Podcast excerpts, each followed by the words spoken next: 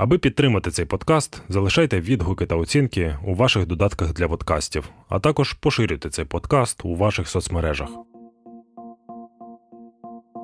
Мир сегодняшний день смог организовать границу. Мир смог придумать паспорта. Мир, правильно, смогли да, придумать да. э, пункты, могли придумать визу, могли придумать отпечатки пальцев. Все смогли придумать. Но до сегодняшнего дня никто не смог придумать, как сделать границу опасных идеологий. Мгм. Все очень просто.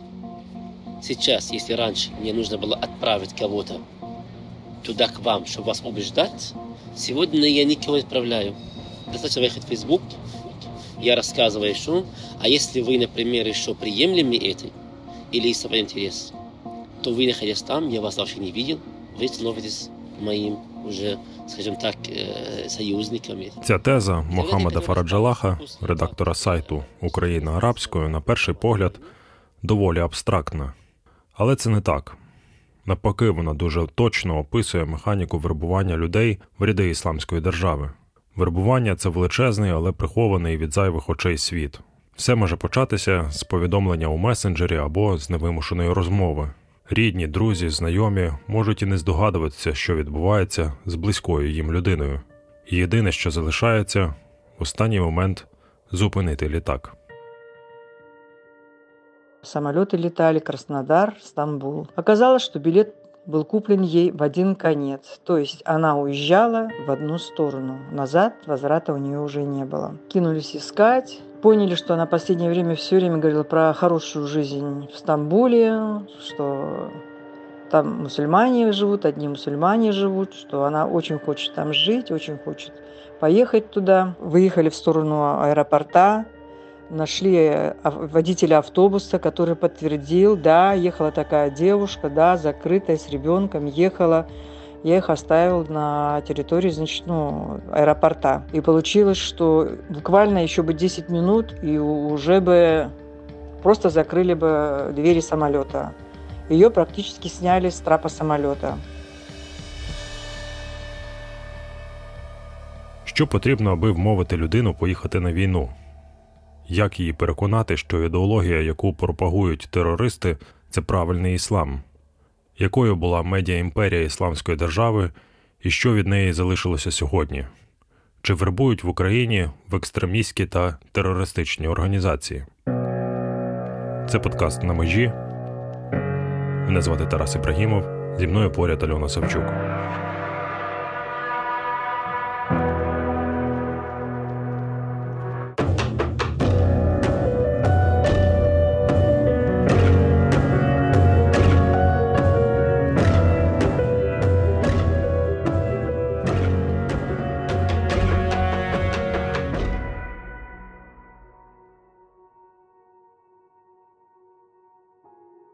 Єву, головну героїню нашого подкасту, завербувала знайома, підібравшись у вдалий момент момент вразливості, слабкості і самотності. Після анексії звичне життя Єви в Криму почало стрімко розвалюватися. Непевність у завтрашньому дні, страх переслідувань за національність і віру, ідейний розкол серед друзів та знайомих, банальна нестача грошей і зв'язків. Робота, про яку вона мріяла і заради якої гарувала чотири роки, втекла як пісок між пальців. З квартири, яку орендувала роками, виселяли, бо ринок нерухомості переорієнтувався на російського клієнта заможнішого. Я сидела, думала, как мне быть дальше, ш- как, что делать. И позвонила моя знакомая еще, этот звонок тоже состоялся. Она мне тоже начала давить на меня. Ой, ты уже так долго лет учишься, ничего из этого не получается. Деньги ты на этом никакие не зарабатываешь большие. Оставь ты эту медицину. И начала разговор за Сирию. Она мне начала рассказывать, ой, это там, так хорошо, завоеванная территория, там спокойно, там нет бомбардировок, военных действий ты можешь э, носить э, шариатскую одежду, закрывать лицо, там тебе будут помогать, э, по специальности устроишься. Разрисовала такую красивую картинку. Плюс она еще сказала, что мы поедем вместе, снимем там жилье, и она откроет пекарню, будет хлеб печь, там я тоже найду себе работу. То есть мы будем, сделаем хиджру, пере- переселимся на ту территорию, где есть шариат. То есть со всех сторон все так красиво звучало. И плюс на тот момент, э, в Рамадан, в июле я приняла ислам, то есть незадолго до выезда. Как бы еще такая сырая была, в плане знаний. И вот как-то она так... Она умела, вот я этого человека просто знаю, она умела, она филолог, она умела красиво сказать, э, обладала вот этим вот, у нее было, знакома с ней давно. И вот это все сыграло, и я решила, пошла, купила билет на поезд. Когда у меня уже было все готово, это я буквально там за несколько дней подготовила. Она сказала, что что-то у меня там не получается. Я вже розприйняла рішення, виїхала. Виїхала потягом до Києва, звідти літаком до Туреччини. Далі спеціальні люди переправили на сирійську територію. Знайома Єви до неї так і не приєдналася. Вона ще довгий час жила в Криму, не маючи проблем із правоохоронцями.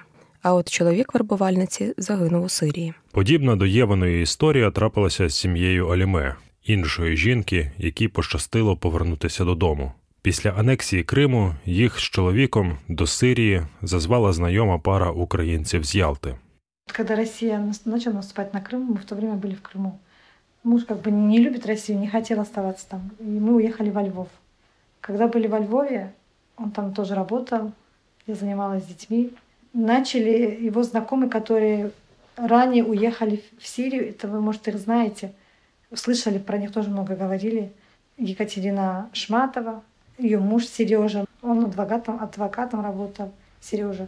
Они прожили там, я не знаю, сколько времени на то время были. Судя по их словам, ну, так поняла, что все хорошо, тихо, спокойно. Войны нет, раз они еще до сих пор живы, здоровы, не умерли, значит, все спокойно. Поэтому как бы я тоже немножко об этом думала. Ну, все-таки, наверное, можно как бы попробовать. Они раньше уехали, были туда, в Сирию, и звали моего мужа. Говорят, приезжай, хотя бы будешь, ну как, просто поможешь. Не надо воевать, ничего не надо, просто будешь жить, да, типа как исламское государство, по шариату соблюдать.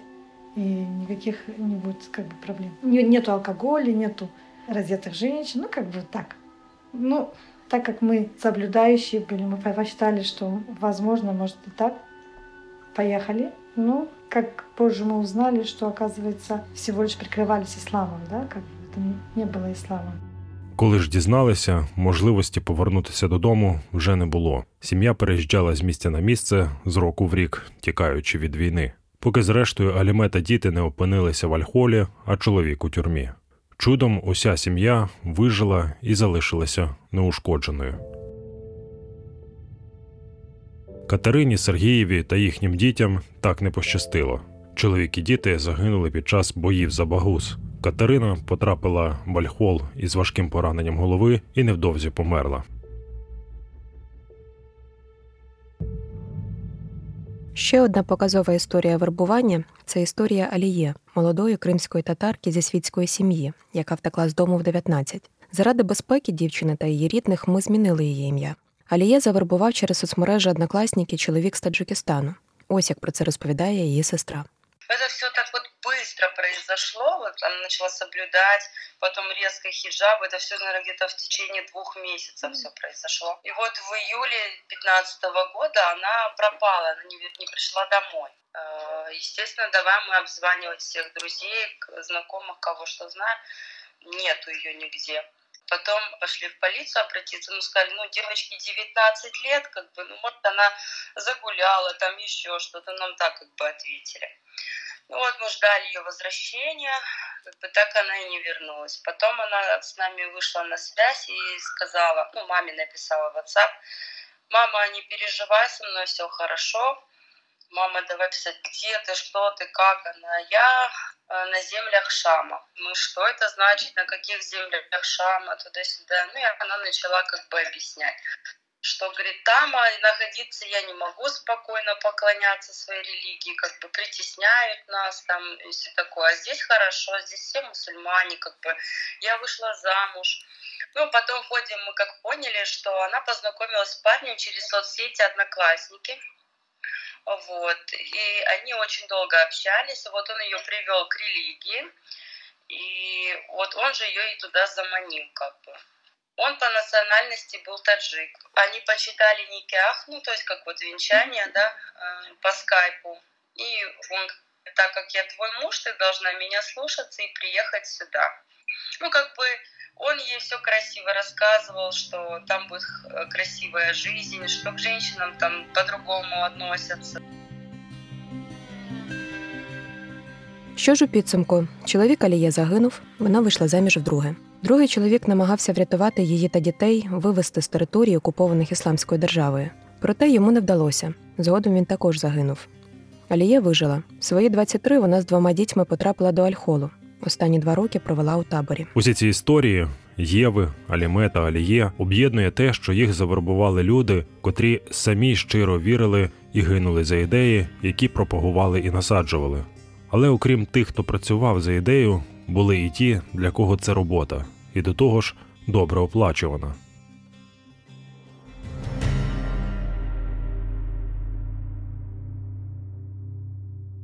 Ісламська держава змінила правила гри у дуже різних сферах людської взаємодії. Те, як вона працювала і досі працює за аудиторією по всьому світу, направду унікальне явище. Самопрезентація ісламської держави в соцмережах і медіа найуспішніша в історії тероризму. Жодне інше групування не додумалося спеціально працювати на картинку. Зазвичай терористи контактували з пресою тільки для того, щоб транслювати свої погрози і вимоги. Ісламська держава натомість розвернулася на 180 градусів. Вони не тільки працювали для чужої аудиторії, але й формували свою демонстративні масові страти, етнічні чистки, сексуальне рабство, діти-солдати усе найжахливіше, найогидніше на перших сторінках світових медіа. І все це для того, аби привернути до себе увагу. Поза тим, вони випускали власні медійні продукти, протискувались на усі можливі відкриті майданчики, форуми і соцмережі, маніпулювали страхом людей та їхньою тягою до видовищ, аби пропагувати своє і вербувати нових прихильників. Юра Мацарський розповів свої враження від іділівської пропаганди в Іраку. У ИГИЛ почти с самого начала, может быть, и с самого начала, все было в порядке с пропагандой. Я бы даже сказал, что они перешли на следующий уровень. Они вместо пропаганды создали целую мифологию.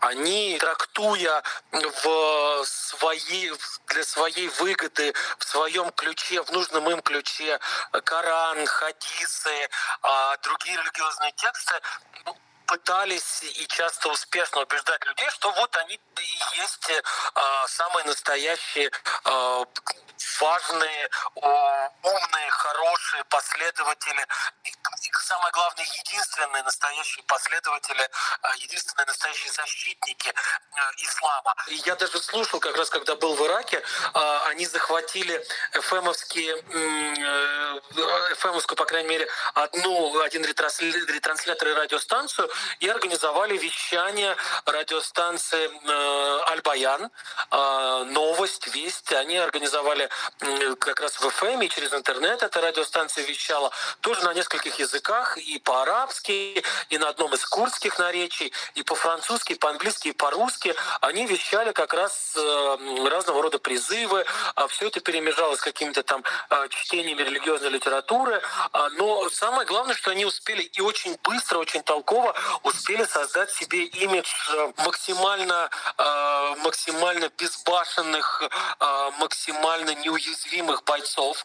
Во многом этому способствовало, способствовали вот эти вот ролики, которые они распространяли. Они действительно максимально жестоко казнили людей. Они всю эту жестокость фиксировали на видео, все это видео распространяли. А, причем люди, которые совершали эти казни, абсолютно никаких эмоций по отношению к казнимым не испытывали. И вот благодаря этому как раз у ИГИЛ сложился а, имидж каких-то, ну вот действительно настоящих палачей, которые ни перед чем не остановятся. America, you claim to have the greatest army history has known. You may have the numbers and weapons, but your soldiers lack the will and resolve.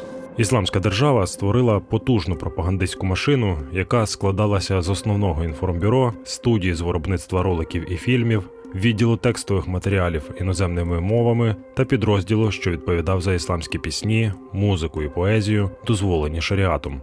В піковий період свого розвитку її медіамашина продукувала щомісяця десь зо дві тисячі матеріалів. One would have thought you would have learned the lessons of your pathetic master in Washington. І вони були нормально зроблені. Фільми і ролики знімалися у голівудській манері дорогі камери з різних ракурсів, виставленим світлом, кольорокорекцією, звуковими ефектами. Тексти для західної аудиторії виходили п'ятьма мовами: восьми-десяти сторінкові інформаційні бюлетені, плюс електронний глянцевий журнал Табік. Його перший номер вийшов відразу після самопроголошення Аль-Багдаді халіфом. Спочатку там було 40-50 сторінок, а згодом ще більше. Іззовні і за змістом Дабік скидався на західні Тайм чи Бізнесвік з якісними фотографіями, гарними шрифтами, бездоганною англійською. Глянець розповсюджували в зручному pdf форматі на безлічі сайтів. Було навіть що два тижні він провисів на Амазон. مع الصليبيين والملاحدة وغيرهم من الكفار والمرتدين هي معركة سببها الدين والاعتقاد Тематика медіапродуктів ісламської держави була абсолютно різною: військові перемоги, фільми страт заручників, мирне життя на підконтрольних територіях, ролики з погрозами іншим країнам та їхнім лідерам, інтерв'ю з бойовиками і командирами. Бойовики були активними практично в усіх соцмережах і месенджерах. Кожен ресурс підходив під різні задачі. Десь переписувалися між собою, десь із симпатиками, десь поширювали свої тексти і відео, вивішували інструкції, відповідали на анонімні запитання зацікавлених. Були спеціальні профілі для онлайн-трансляції боїв і мирного життя, профілі популярних бойовиків, де ті розповідали підписникам про життя в самопроголошеному халіфаті, постили селфі з сирійськими дітьми, з кошенятами і фото їжі. Найбільше полюбився бойовикам Твіттер. Розвинена система хештегів у Твіттері дозволяла ісламській державі швидко просувати потрібну їй інформацію і доносити її до якнайбільшої аудиторії. Компанія блокувала сотні тисяч акаунтів, пов'язаних з ісламською державою, а їхні власники відразу ж створювали нові. Терористи намагалися навіть запустити власну соцмережу за принципом Фейсбуку. Взагалі, в ісламській державі була своя команда програмістів, які постійно створювали різні мобільні додатки. Один з найпопулярніших світанок радісних новин відслідковував новини ісламської держави, а ще генерував і твітив від імені власника те, що хотіла організація. Якийсь час в Google Play висів їхній дитячий мобільний додаток. Він нібито мав допомагати дітям вивчити арабський алфавіт, але ілюстрації до літер були, м'яко кажучи, специфічні: кулі, танки, мечі і рушниці. Окремо варто згадати спробу ісламської держави монетизувати свій бренд. Деякий час існував інтернет-магазин, в якому будь-хто охочий міг купити собі сувенір, одяг, прапорець з логотипом терористів. А в лівійській столиці Тріполі зовсім недовго, але працював реальний магазин з атрибутикою ісламської держави. Редактор сайту Іслам в Україні Ділявер Саїд Ахметов пояснює феномен популярності ісламської держави тим, що терористи вдало експлуатували релігійний символізм та міфи. Дуже часто подібні, от, е, скажімо, сектантські ідеологічні рухи, вони будують свою е, діяльність на спрощенні складних життєвих питань і створенні культу лідера. Наприклад, сама поява Абу Бакра Аль-Багдаді вона була таким певним символічним кроком, символічною подією, яка яка привернула увагу багатьох мусульман. Тобто вони просто дуже вміло це використовували. Безумовно, велике значення мав і культ лідера, тобто він спеціально створюється, і тут навколо нього створювався певний такий романтичний образ. Навіть оця історія там з тим, як йому приносили присягу та давали баят. Бо ця історія насправді вона.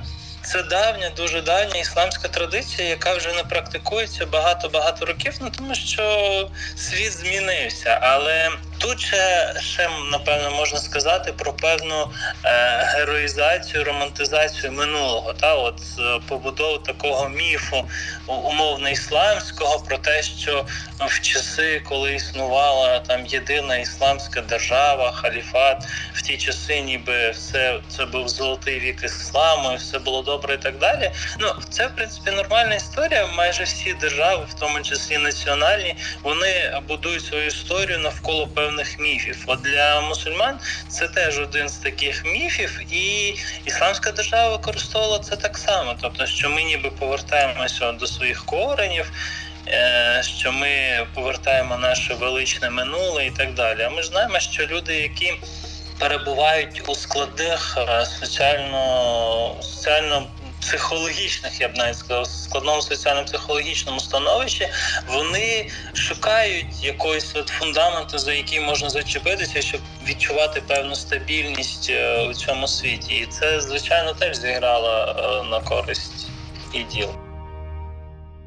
Наскільки проблема вербування актуальна в Україні, сказати складно, бо ісламська держава в принципі не та загроза, на яку звертають увагу наші спецслужби.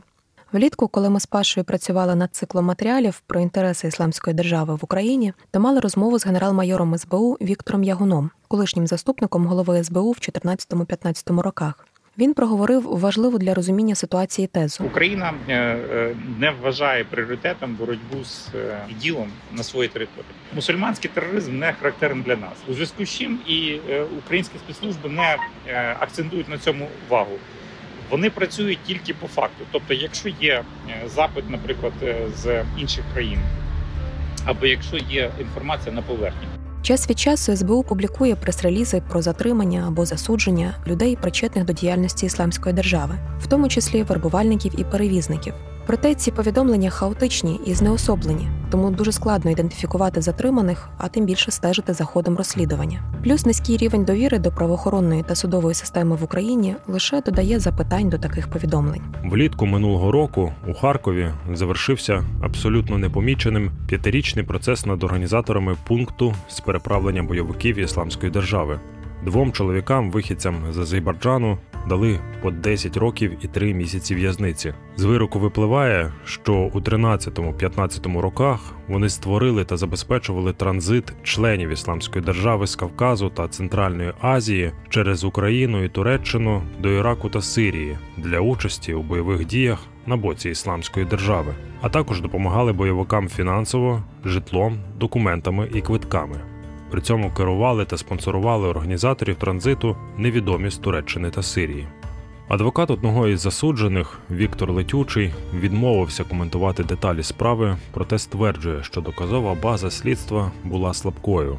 Його підзахисний не займався вербуванням і визнав свою вину, як і інший обвинувачений, тільки через затягування судового процесу. За п'ять років він просунувся заледве на десяту частину. Проста математика. Чоловіки 5 років відсиділи в СІЗО. За законом Савченко, ці роки зараховуються до строку відбування покарання за схемою день за два. Відповідно, на волю вони вийшли практично відразу. Одного із засуджених депортували в Азербайджан, іншому вдалося залишитися в Україні, бо він має дружину та дитину з українським громадянством. Час від часу медіа виринають історії про вербувальників або й навіть їхні мережі, яких втім не ідентифікували і не притягнули до відповідальності. Чи є в цьому доля байдужості спецслужб? Або навпаки їхній прихований інтерес теж питання без чіткої відповіді. Гучна історія на тему трапилася у тому ж Харкові у 2015-му. В жовтні того року на весь світ розлетілася новина. 23-річний син йорданського дипломата із впливової та багатої сім'ї Мохаммад Далаїн підірвав себе в Іраку. Під час теракту загинуло близько 20 людей, і ще близько 60 були поранені. Його батько напирав. Сина радикалізувала дружина Українка з Харкова, де він навчався у медуніверситеті, а завербувала пара з Азербайджану. Навіть назвав їхні імена чоловік Ібрагім та жінка Сумая. Глава Йорданської общини Харкова заявляв тоді, що вербувальники полюють на мусульман в українських університетах. І як мінімум ще дві пари виїхали на війну. Теж Йорданець з дружиною українкою та подружжя з Тунісу. Сім'я зі сторони жінки не давала жодних коментарів протягом п'яти років аж до прес-конференції у жовтні 2020-го, де жінки розповіли про своїх родичок, яких утримують в таборах Альхол і Рош. Тоді Тетяна Кобілєва вперше публічно прокоментувала історію своєї доньки і пояснила, що мовчала, бо боялася за її життя в полоні. Таня доповнила картинку. Виявилося, що Мохамед був класичним аб'юзером, бив її доньку, контролював фінанси і комунікацію. Навіть виходити з дому не дозволяв. У таких обставинах на жінку й вийшли вербувальники. Но он запретил ей общаться со своими сверстниками, со своими подругами, работать запретил, э, следил за ней за каждым шагом. Когда мы переехали, мы переехали на чужое место, на чужой район, э, не было знакомых, и во дворе гуляя дочь с ребенком, она познакомилась с девушкой, украинкой, которая приняла мусульманство уже в нем 7 лет. И вот, гуляя с детьми, моя дочь поняла, что если она замуж выйдет за мусульманина, она должна быть мусульманкой, она должна жить по этим правилам, и она приняла мусульманство. Но попала она не простому человеку, а попала она к человеку, который один из членов группировки, который входил в доверие, сдруживался. Но у них была цель. У них была цель войти в доверие при этом, применяя психотропное лекарство в питье, в еде, идет обработка, зачитка. И эти люди для них важнее.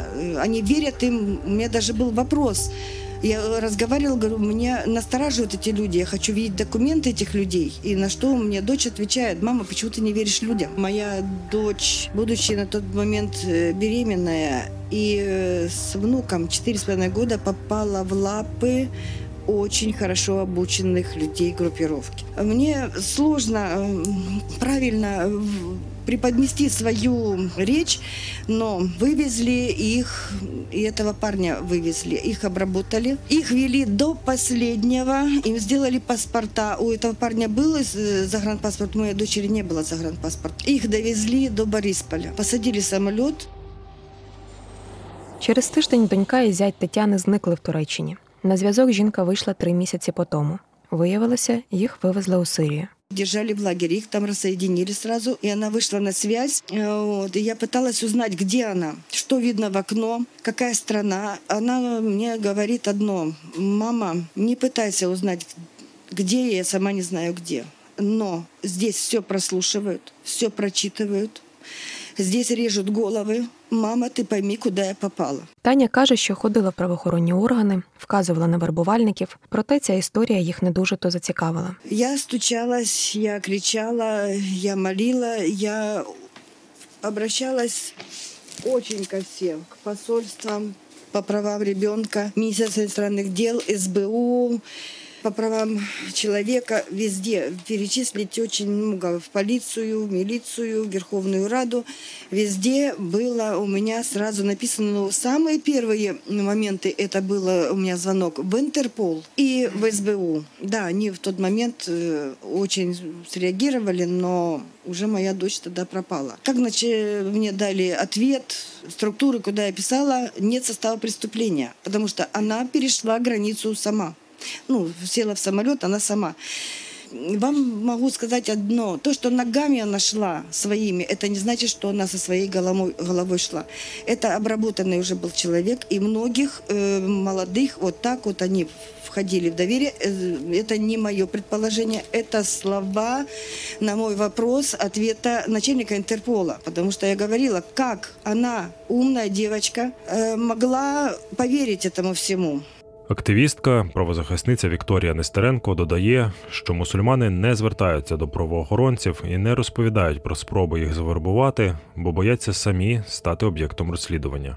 Бояться, що їх особисто будуть перевіряти, що почнуть е, там допити якісь відбуватися, почнуть під них копати. Тим більше це іноземці, і зазвичай просто бояться, не хочуть просто все влазити. Ну плюс ще бояться, тому що а, вони знають, що. Просто так ці люди, які вербують в Україні, вони не самі це роблять, те, що їм допомагають люди, посадовці, що посадовці можуть злити потім інформацію, і цих людей просто можуть там якось знищити, покарати за те, що вони пішли розказати. Ну тобто донесли. Вікторія каже, що перевірити причетність спецслужб власними силами неможливо, проте це логічний висновок зі спостережень за процесами, які відбуваються у спільноті.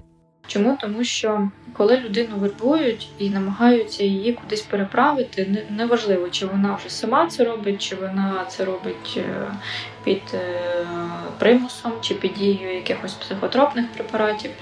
Е, тут є якби певний ланцюжок.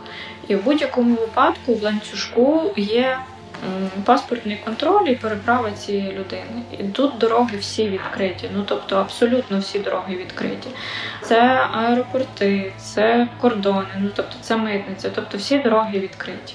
Про що це може говорити? Ну тільки про те, що є люди, які конкретно співпрацюють конкретно вкладають кошти. Тому що людина сама, яка є просто наприклад, мусульманином, який сповідує радикальний іслам, який в своїх е, цілях він працює на е, ІГІЛ, ну йому там ІГІЛ, наприклад, платить е, кошти за те, щоб він привів якомога більше людей. Да? Тобто сама ця людина, яка тут знаходиться в Україні, без допомоги посадовців, які можуть підробити документи. Вивести людину. Ну тобто вона не може сама це зробити. Були такі випадки, що перевозили людей, наприклад, е, в е, інші держави, близькі сусідні, тобто до України. Як це відбувалося? Тобто людині підробили паспорт і дали їй психотропні. Вона в цей момент спала, митникам заплатили там трохи коштів, сказали, що ось його паспорт, е, він там спить, будь ласка, там не будіть його, ну тобто все пропускають без всяких проблем. Тобто це і питання корупції, е, і питання підробки документів. Востаннє донька Тетяни вийшла з нею на зв'язок з Мосула на початку 2017-го. Потім місто поглинули масивні бомбардування. Жінки швидше всього більше немає в живих, але Таня не полишає надії знайти і повернути додому своїх внуків.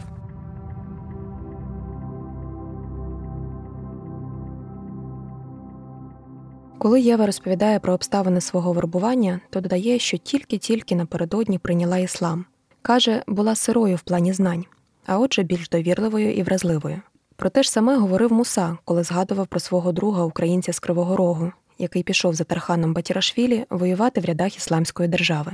Вікторія додає: жінка, яка народилася мусульманкою, яка виховувалася в мусульманській родині з дитинства її важче завербувати, ніж людину, яка прийняла іслам.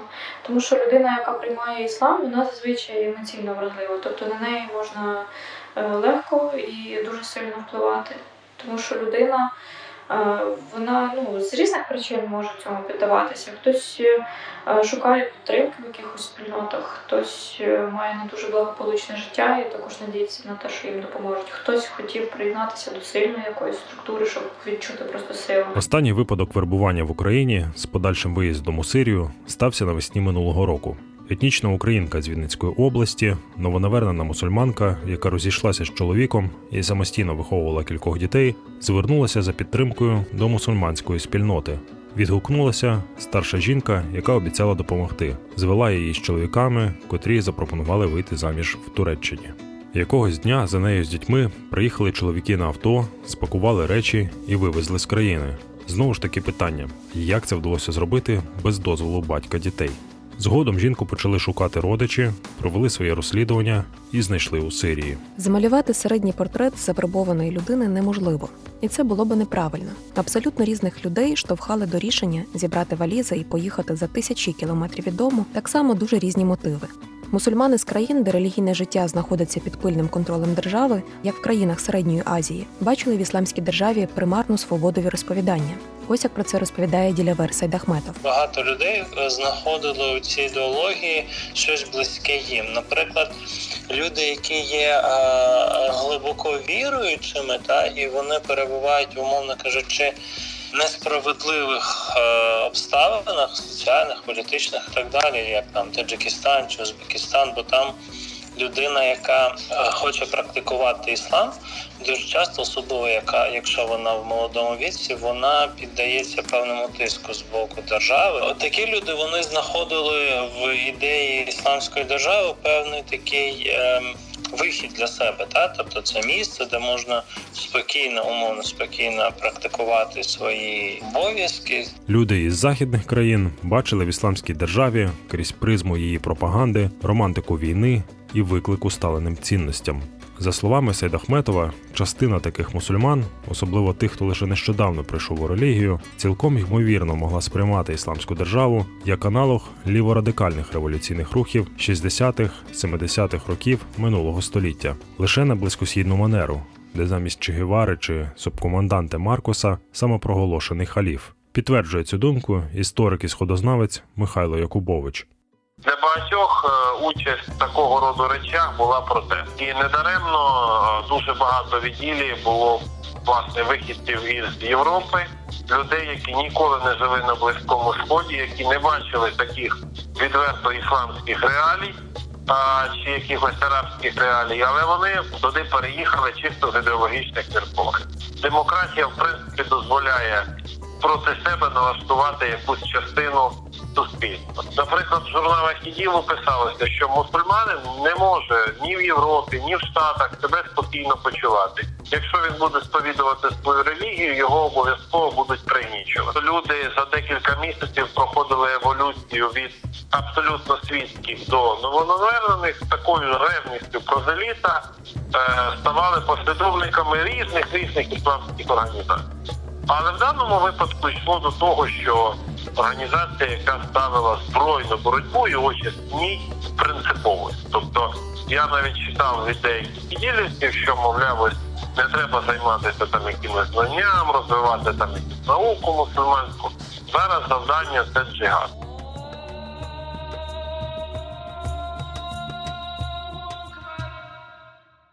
В лютому березні 2019-го сирійські демократичні сили за підтримки міжнародної коаліції відбили в ісламської держави останнє підконтрольне їй місто Багуз. З того часу у терористів не залишилося територій.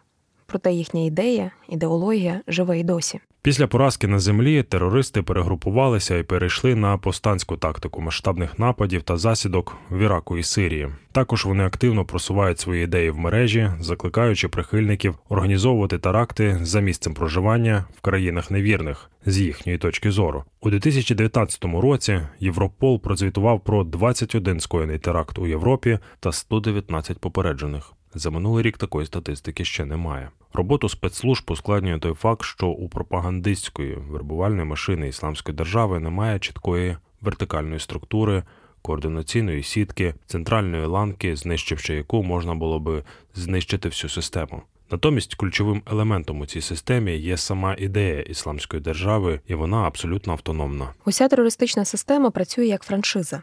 Тобто будь-хто у будь-якій точці планети може організувати теракт від імені ісламської держави. А ця система солідаризується із нападником, постфактум прийнявши відповідальність. Тобто терорист до вчинення теракту може і бути на зв'язку з іншими членами угрупування, а може діяти на свій розсуд і не проявитися до того моменту, поки не стане пізно, розповідає Мохаммед Фараджалах. Этих людей, когда о них внушали, внушали, например, э, переносным смыслом, переносным, например, вопроса, э, сколько дев их ждет в, э, в райские сады, столько женщин, он будет супер мощным этим, и Аллах его вознаградит, он, он взрыв не почувствует. И это все было и сказано в переносном.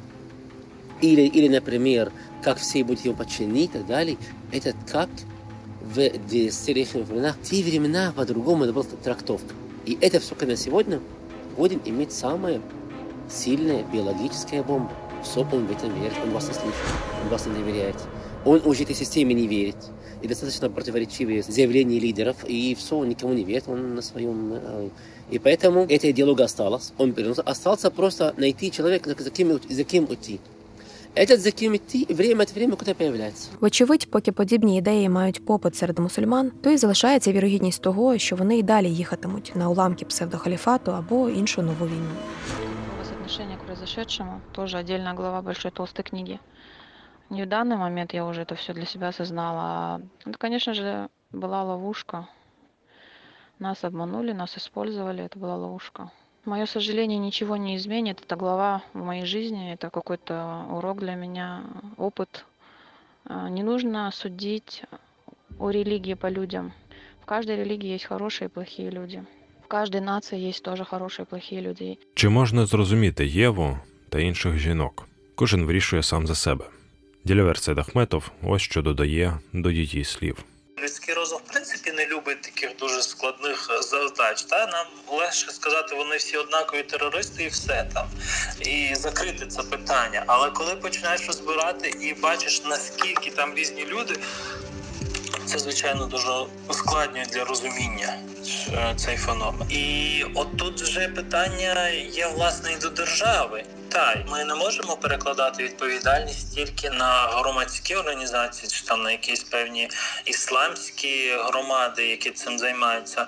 Тут має бути а, проактивна позиція держави, яка пояснювала, роз'яснювала, що таке іслам взагалі, чому, е, чому те, що відбувається в Сирії, е, має дуже мале, малий зв'язок з ісламом.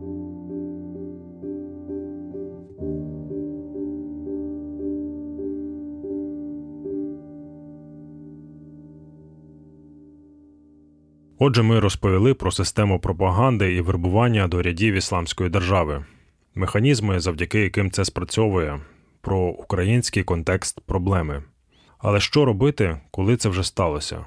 Коли людина вже потрапила на території підконтрольній ісламській державі, зрозуміла, що це місце не те, яким його змальовували вербувальники, будувала плани втечі, робила спроби і, зрештою, опинилася у таборі. Про шлях додому, які є легальні та нелегальні способи вибратися із пастки, як уряди різних країн справляються з проблемою. Хто забрав своїх громадян, а хто робить вигляд, що таких немає в Альхолі і рожі. Про це у наступному епізоді. Над подкастом працювали Тарас Ібрагімов та Альона Савчук, а також команда студії подкастів Айзон Медіа, Олексій Кушнір, Івана Шкромида, Люба Гук і Марія Кравченко за підтримки фонду прав людини, Посольства Королівства Нідерландів та Українського культурного фонду.